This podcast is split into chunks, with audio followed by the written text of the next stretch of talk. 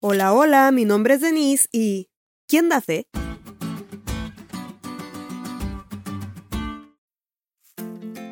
En una ocasión alguien vendió un carro que no estaba en regla, como si estuviera, es decir, lo vendieron con título de propiedad falso, o como decimos burdamente, dieron gato por liebre.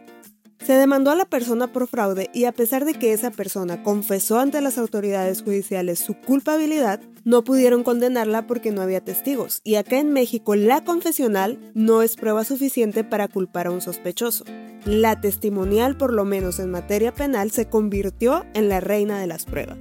Es que los testigos dan fe de que lo que se dice es tan cierto como lo es. No por nada cuando Dios condenó al pueblo de Israel por medio del profeta Isaías llamó a dos testigos que dieran fe del comportamiento de la advertencia y del juicio de Dios contra Israel. Estos testigos eran nada más y nada menos que los cielos y la tierra, es decir, el universo entero. Los seres celestiales fueron llamados a observar cómo es que los israelitas se alejaban de Dios y se rebelaban contra Él.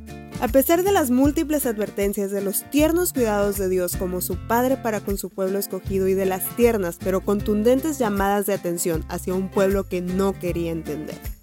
Los seres de otros mundos saben cuál es la ley de Dios y la guardan. Saben del plan de salvación para rescatar a la raza caída y sabían quién era el pueblo de Israel. Dios no podía tener mejores testigos que dieran fe de la rebeldía de un pueblo que fue muy amado ante todas las oportunidades y el amor que Dios brindó, no quedaba duda que la sentencia de destrucción era una sentencia justa y cargada de amor. Y todo el universo da fe de ello, porque los cielos y la tierra proclaman que es tan cierto como lo es que los juicios del Señor, Dios Todopoderoso, son justos y verdaderos.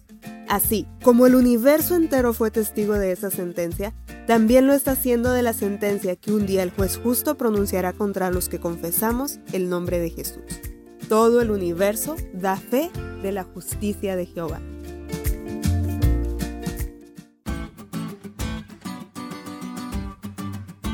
¿Te diste cuenta lo cool que estuvo la lección? No te olvides de leerla y compartir. Este podcast es todo por hoy, pero mañana tendremos otra oportunidad de estudiar juntos.